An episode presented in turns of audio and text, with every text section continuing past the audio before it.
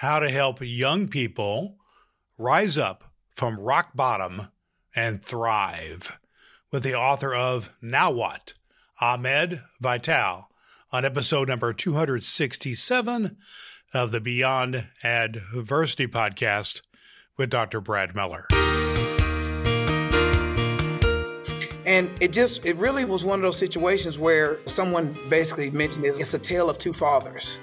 And obviously, my biological father's still here. The man who raised me is no longer with us. But the balance between the two of them, obviously, there's been a lot of push pull between my biological father. Not to say that there wasn't any stress with the man who raised me as well, but I know that the common denominator was that they never allowed me to use excuses. Welcome to the Beyond Adversity podcast with Dr. Brad Miller, the show dedicated to helping you crush adversity and succeed in life. Brad believes you deserve a life that is fulfilling and impactful, and this show is designed to help you navigate beyond adversity and achieve your life of peace, prosperity, and purpose. Now, here's Dr. Brad. Hello again, good people. Welcome to Beyond Adversity with Dr. Brad Miller. What a pleasure and a privilege to have you join me today from wherever you are listening to me from. I'm coming to you from the loft offices in my home just outside of Indianapolis, Indiana, looking to speak a good word into your life to help you to navigate adversity and achieve your life of peace and prosperity and purpose. Please head over to drbradmiller.com for over 260 episodes of this podcast designed to help you to grow through what you go through. And at drbradmiller.com slash 40 day way, you can find out more about our coaching and our courses. Question for you. What do you do when you hit rock bottom and you need to find a way out? One of the overriding themes of the Beyond the Adversity podcast is we help people to deal with rock bottom situations. It might be a health situation. Uh, it might be financial, could be mental health, depression, death in the family, uh, financial. It could be any any of these things. But it seems to hit a little deeper in some regards when it involves young people. And there is indeed a bit of an epidemic of of mental distress among young people. I'm talking about teenagers up to young adults now uh, in our country, in the United States, and in our world that needs to be addressed really uh, ridiculous in the level that they impact people in our world right now. Our author guest today is doing something about it. His name is Ahmard Vital, and he is all about helping young people uh, to be through motivation and consulting and through his authorship. He uh, is author of several books, and he's a motivational speaker. And is he comes to us from the context of the athletic world for uh, coaching and scouting and things of this nature. And he has used it as a context really for what he teaches. And his latest book is called Now What? Ahmard comes to us with a background where he had to deal with some now what situations in his life. There's some struggles in his family growing up, and particularly when he had the situation when he had just published his very first book and his father died unexpectedly. He had to deal with his adversity and to find a way, a path forward. In our conversation today, he's going to talk to us about what are the five steps, what are the five phases that people can take in order to uh, emerge from a rock bottom situation and to thrive. We'll talk more about those in some detail when we come back on the other side of our conversation. I think you're going to find it fascinating, a great conversation with Ahmard Vital, the author of Now What. Let's get into our conversation with Ahmard right now. Our guest today is Ahmard Vital. He is an author of several books and has an organization which helps young people to navigate life in some healthy ways.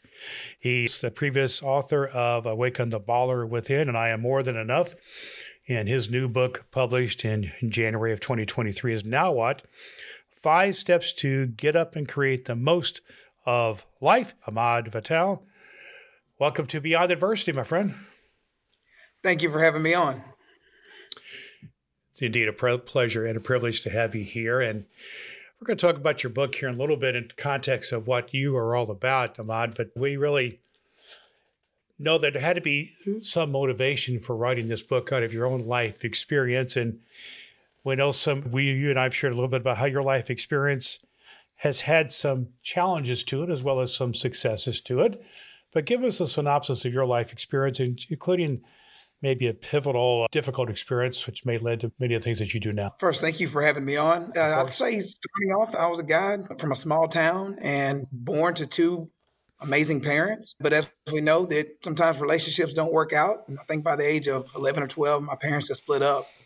And so my biological father went his way, my mother went another way out. She was remarried, and I was introduced to another man who raised me all through my preteen through till his death.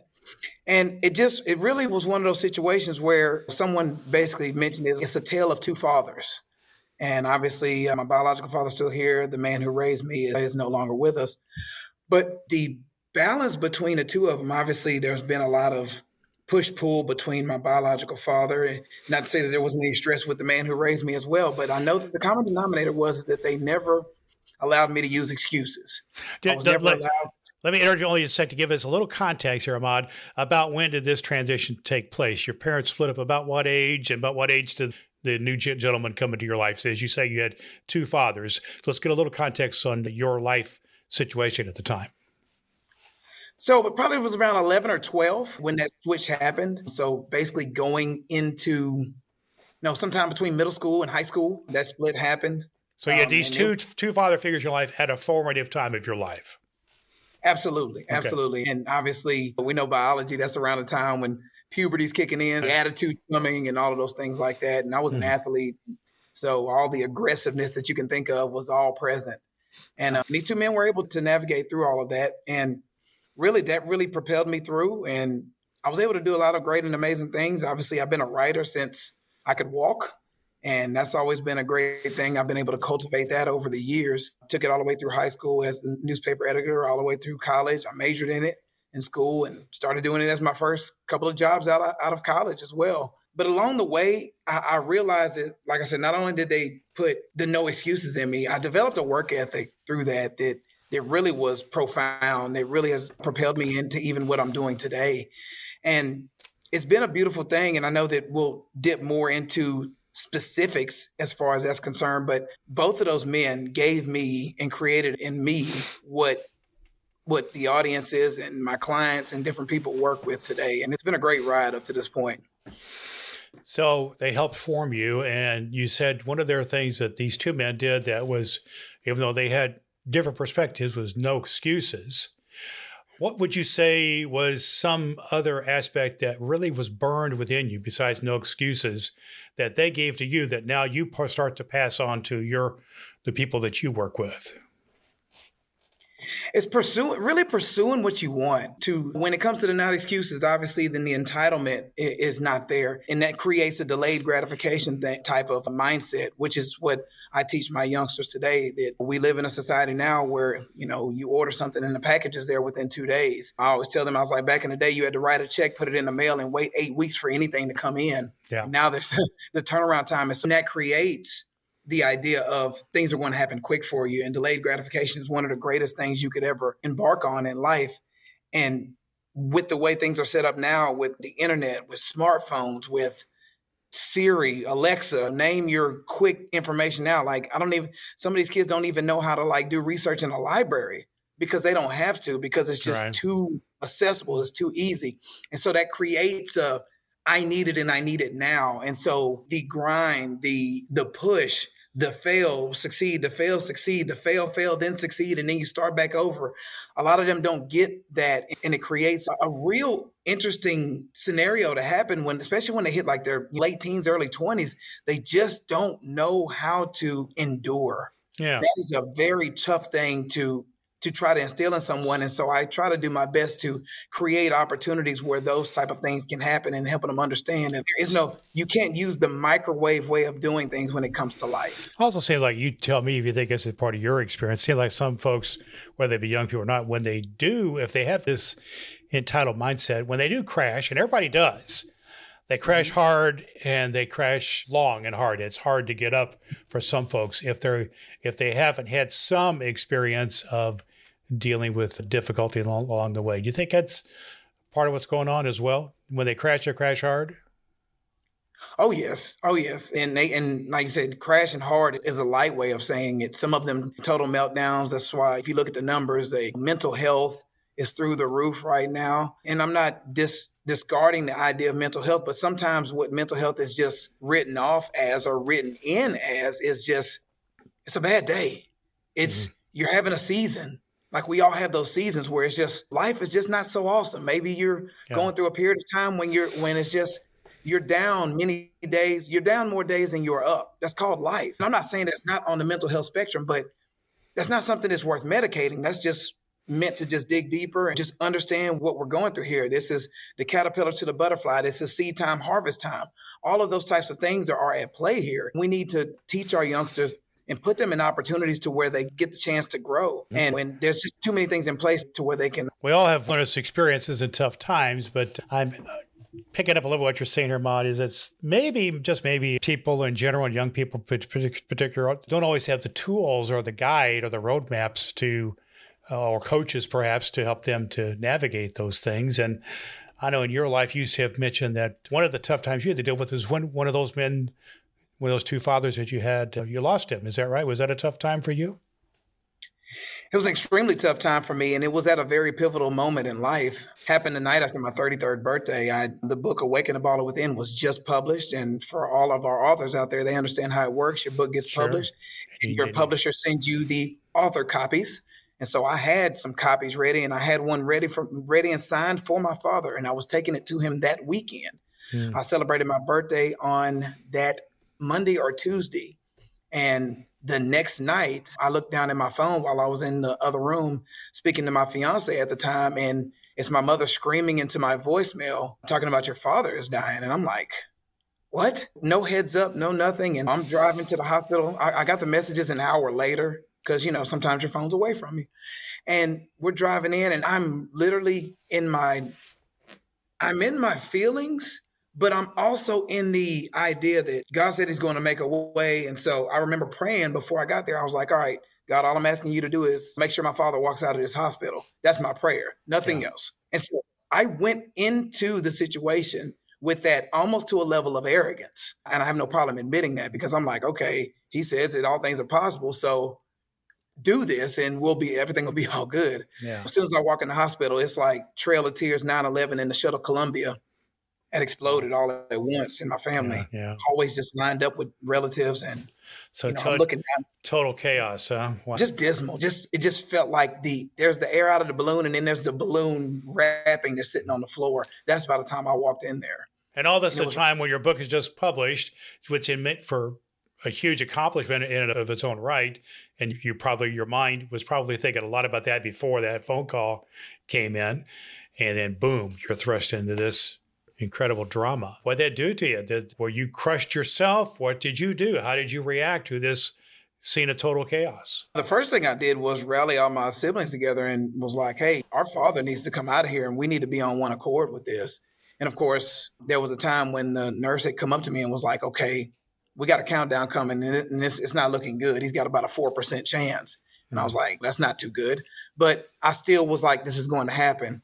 And then I remember there was a time when the nurse was like, there's nothing more we can do. And then my mother came up to me and was like, hey, they're saying that he can be alive, but he's only going to be alive on machines. What are we going to do? Mm-hmm. And I mm-hmm. remember in that moment, I said, my dad's a fighter take him off the machines and let him fight and we'll just let god's will take it from there and i remember doing that and i remember just my system just churning like, like what am i doing yeah did you and, feel was it your call too Ahmard i'm just asking yeah, you was it your it was because my mo- mother was at a point where she didn't feel like she could make it and so she came to me and um and I said, our dad's a fighter, and let's we're going to put this in God's hands and let it go from there. Wow! And of course, he fought for four more hours. Yeah, and I was excited for that. And I remember just going outside screaming at God, like, hey, you know, what happened? You didn't get my message? Yeah. You didn't, right. yeah, it was what rough.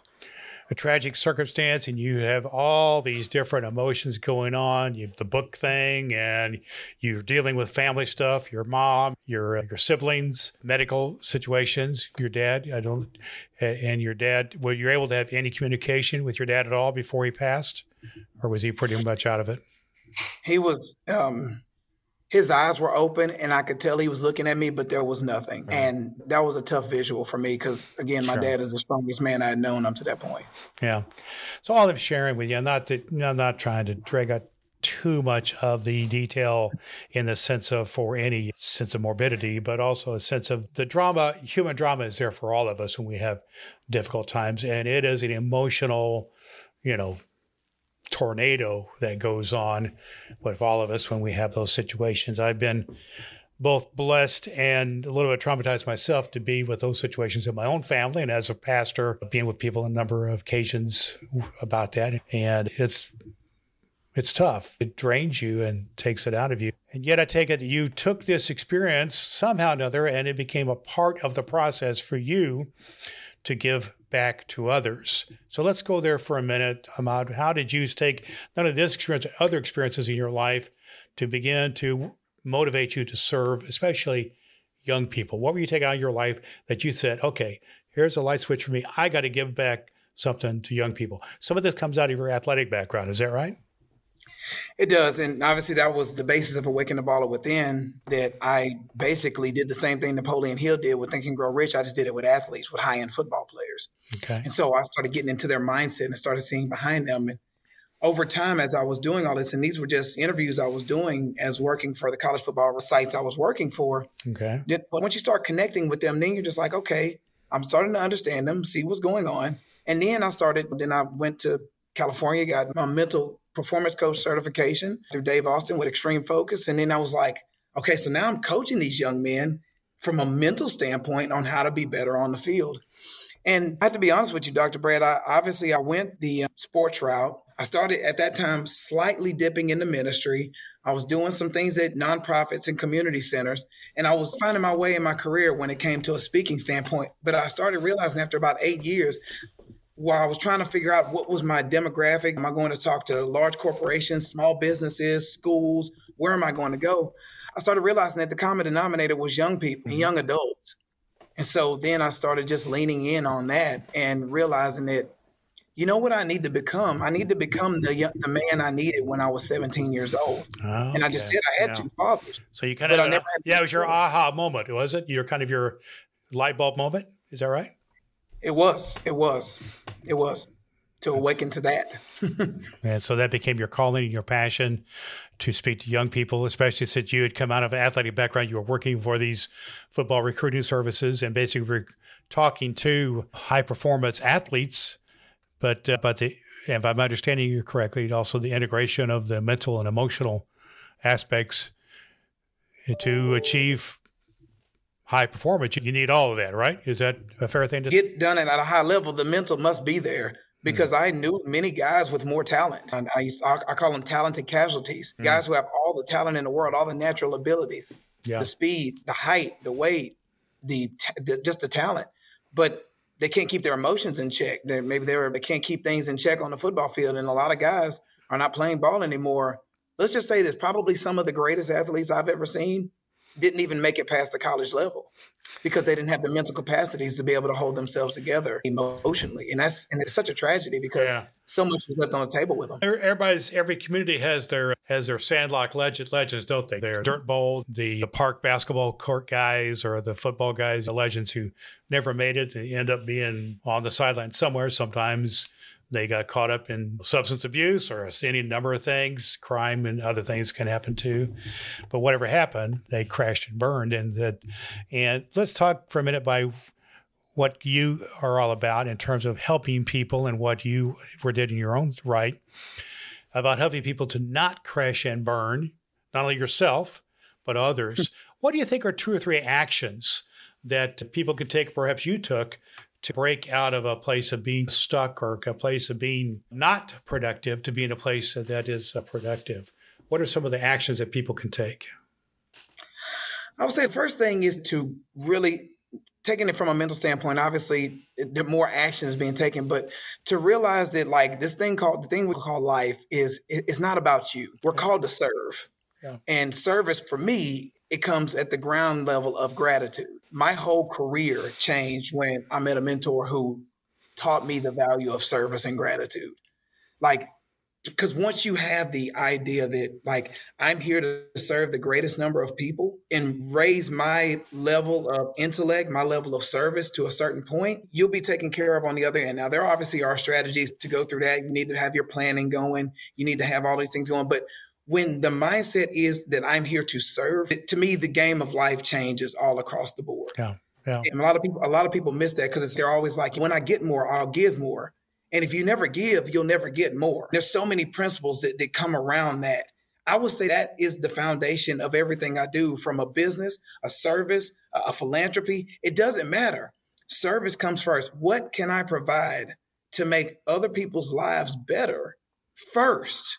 And then we get into the nuts and bolts. Because if the mindset and the attitude behind what you do is not already established, you're going to crash and burn, like we already talked about the sandlot and different things of that nature. Right. So right. I would say, first and foremost, get your mind together and understanding that you need to develop the skills and you need to develop an attitude of gratitude and service. And when you get to that point, now you start building on that. Now you start figuring out what your niche is, what is going to be your method of service, what's going to be what I like to call even your ministry, because no matter what you do, the service you provide does end up becoming a ministry, whether you want to believe it or not. Yeah.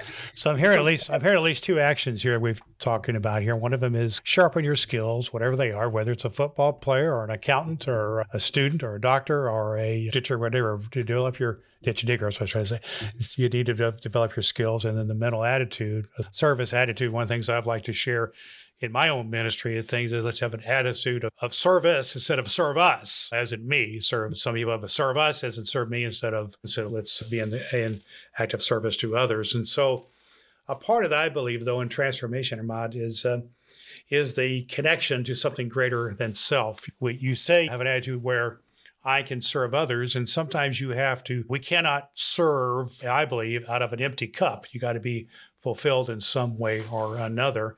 So, what role, if any, do you think some sort of a spiritual connection or connection to something greater than self, be it uh, spirituality or mental health or anything else along this line, what role does this play in helping people to transform from being crashing and burning to being productive?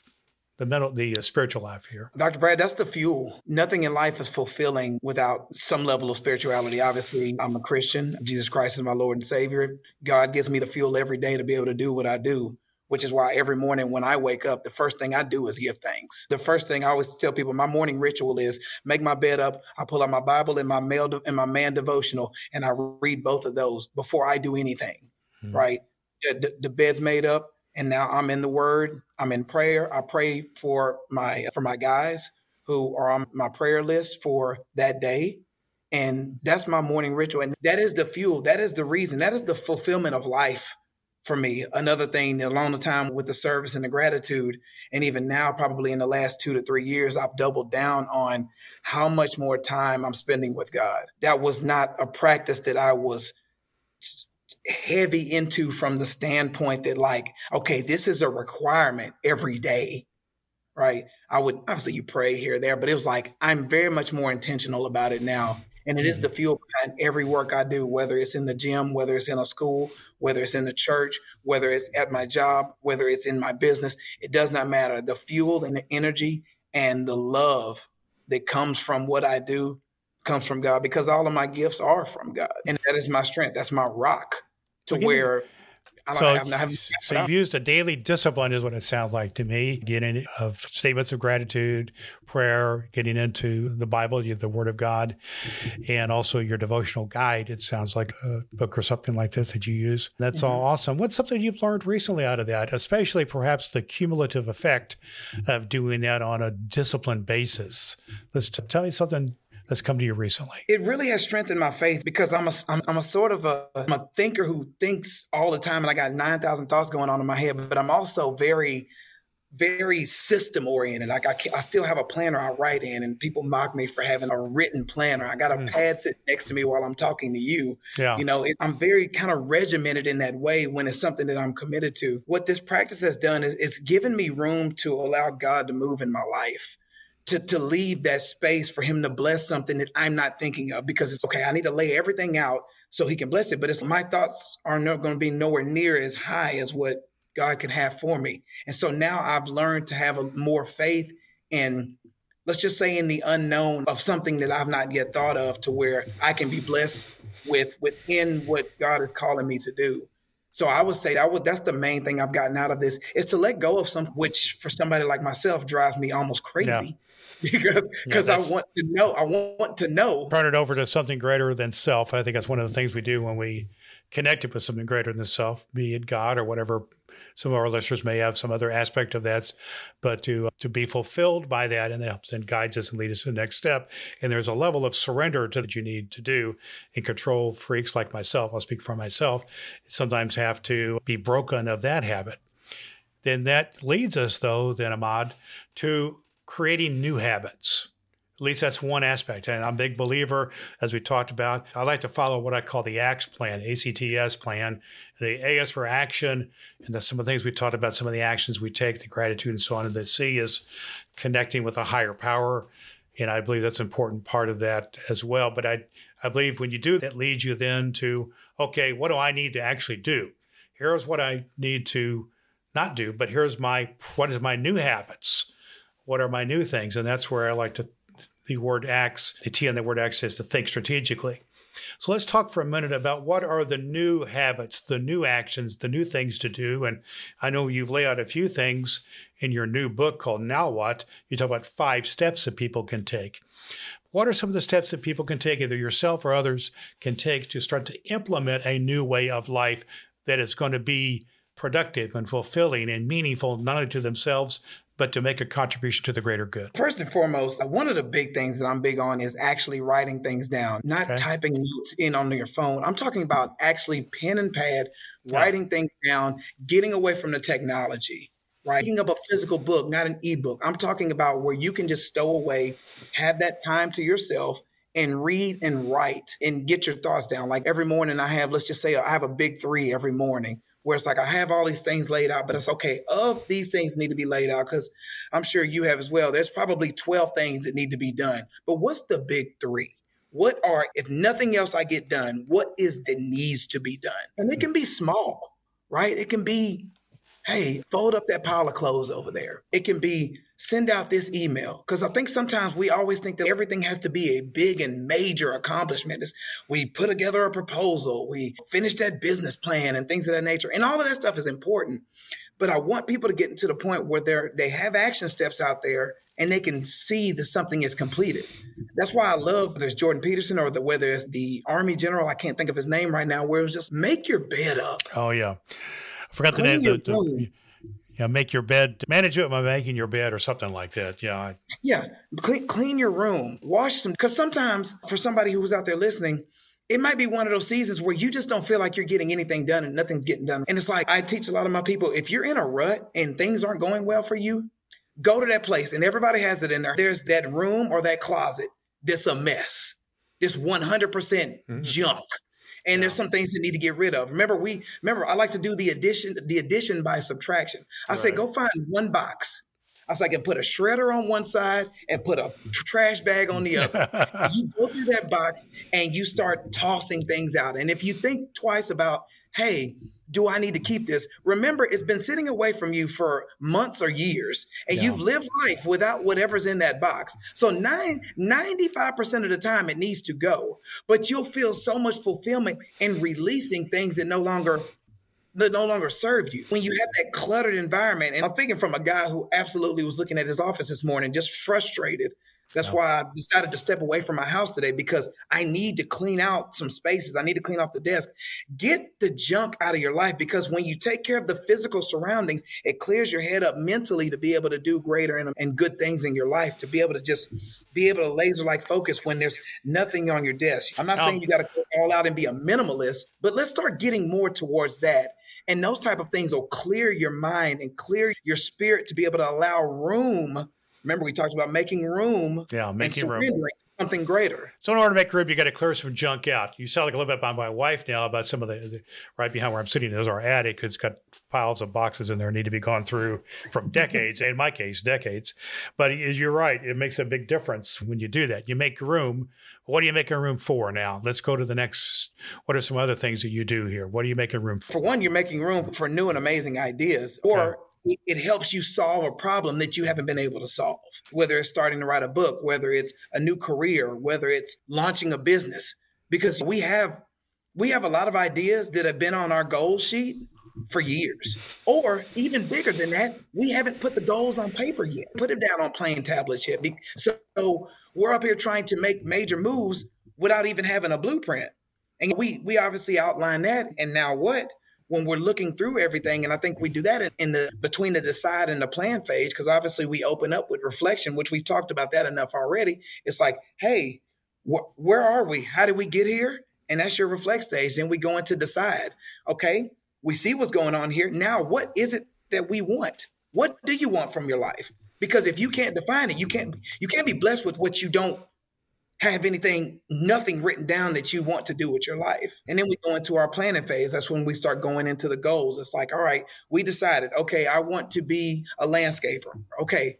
Now the planning stage, what do we need to be a landscaper? We need tools, we need equipment, we need an LLC, we need start listing out all the things you need and then start looking at how how do I acquire this? Is it going to cost money for these things? What do we need a crew? Can we do this on our own? What is the business aspect of things and you start li- lining all those things out. And once you take care of the reflect decide and plan stage then now you go into action.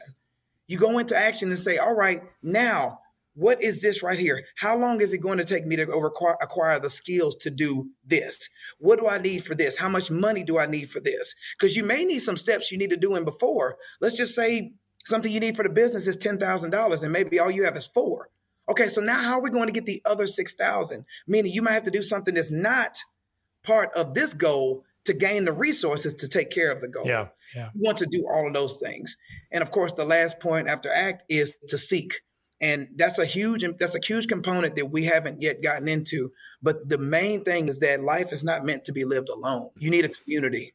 That's you need awesome. mentors. You need accountability allies. I know we hear all of these things and we've society has really pushed us away from the family aspect so much these days to where I did this on my own, nobody helped me, which is just a, a falsehood. That's a lie. No one acquires success of any kind alone. Mm-hmm. And life is not meant to be lived alone. It's supposed to be met in community and right. family and villages. The reason why we have so many issues now with our young people is because society has successfully broken the family and just decimated it. And mm-hmm. there's a number of reasons why we probably don't have time to get into those today, but we know of many of the things that are happening that is killing the family. Yeah. And, well, and so we got to rebuild. It sounds like you outlined rather well there the five steps. Is that what we just did there? The five steps from the Now What book. So let's yes, just sir. go over them again, just succinctly now. You gave us the paragraph version. Give me the bullet points for what they are so we can put that, just have a little more clarity what the bullet points are there of those five things. Right. Yes. So reflect is the starting point for everything. No matter where you are in life, boom. How did we get here? What is going on? Reflect. All right, gotcha. Reflect. Look around at your surroundings. And this is where, to use the Napoleon Hill word, this is where we take personal inventory. All right. Very What's good. going on? All right. Second, so, second f- part of the five. Second is decide. decide. Decide. You see where we are, and we're just, we need to make a decision. Okay. Where do we want to go? So you can't reflect forever. You can't stand at the grocery aisle, decide between seven different seven, seven different types of cookies. You got to pick out a cookie and go. I don't know why I'm thinking about cookies today. You got the idea. So decide. Well, cookies are good. Cookies yeah, are good. that's right, man. Cookies are good. Like, gotta, gotta well, basically, what you're saying is you're sitting in a grocery store and you're reflecting and you're hungry, but you haven't yeah. chosen something to eat. That's right. That's so, right. So what's so, the third? What's the third one here? The third one is to plan. Plan. Okay. We reflect. We decided what we want.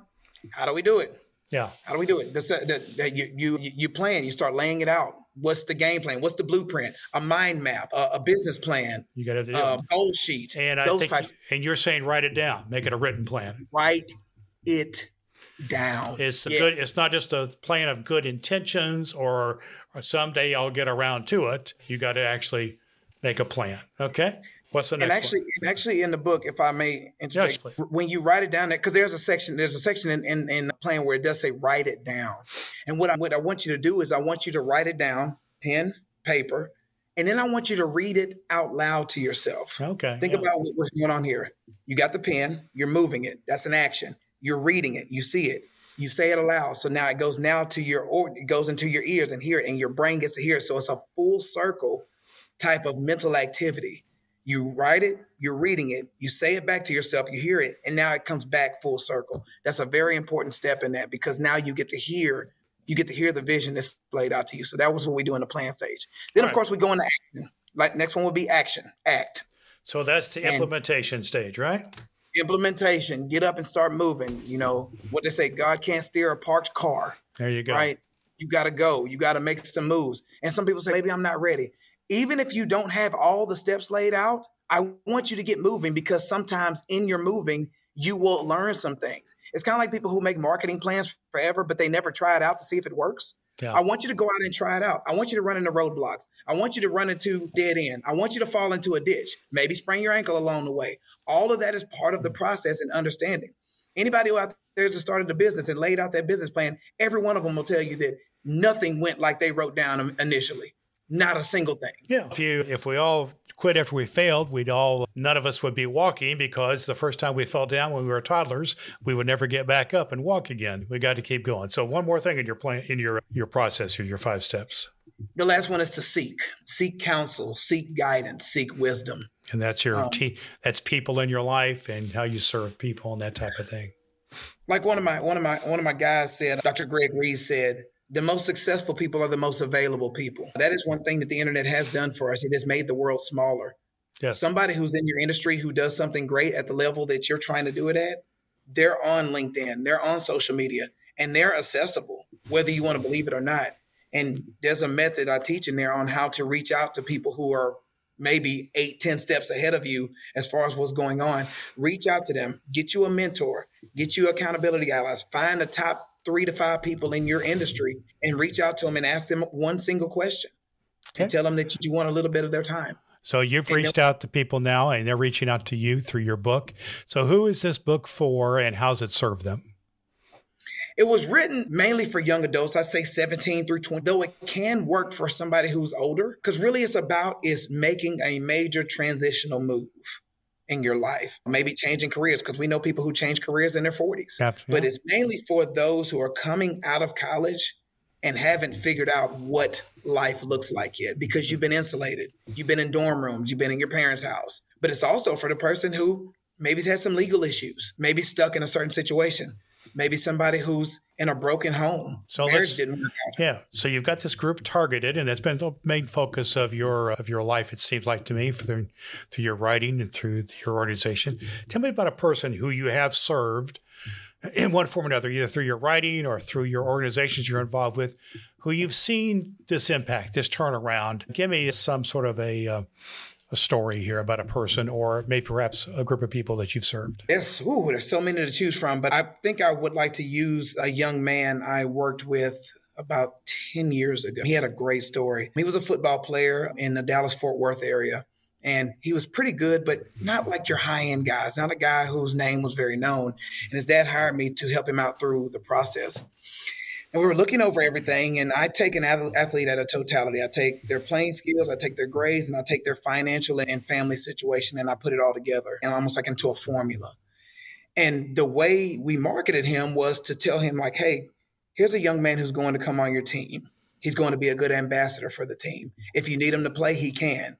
But he's going to be a good locker room guy. He's going to be a team player, and he's going to do what's needed for the team to win, whatever you ask him to do. We, and we marketed him that way to the school. He ended up going there. I think he played about three years. In his last year, the coaches and him decided that maybe it was time for him to move on. But he was able to use football as a catalyst for much bigger things.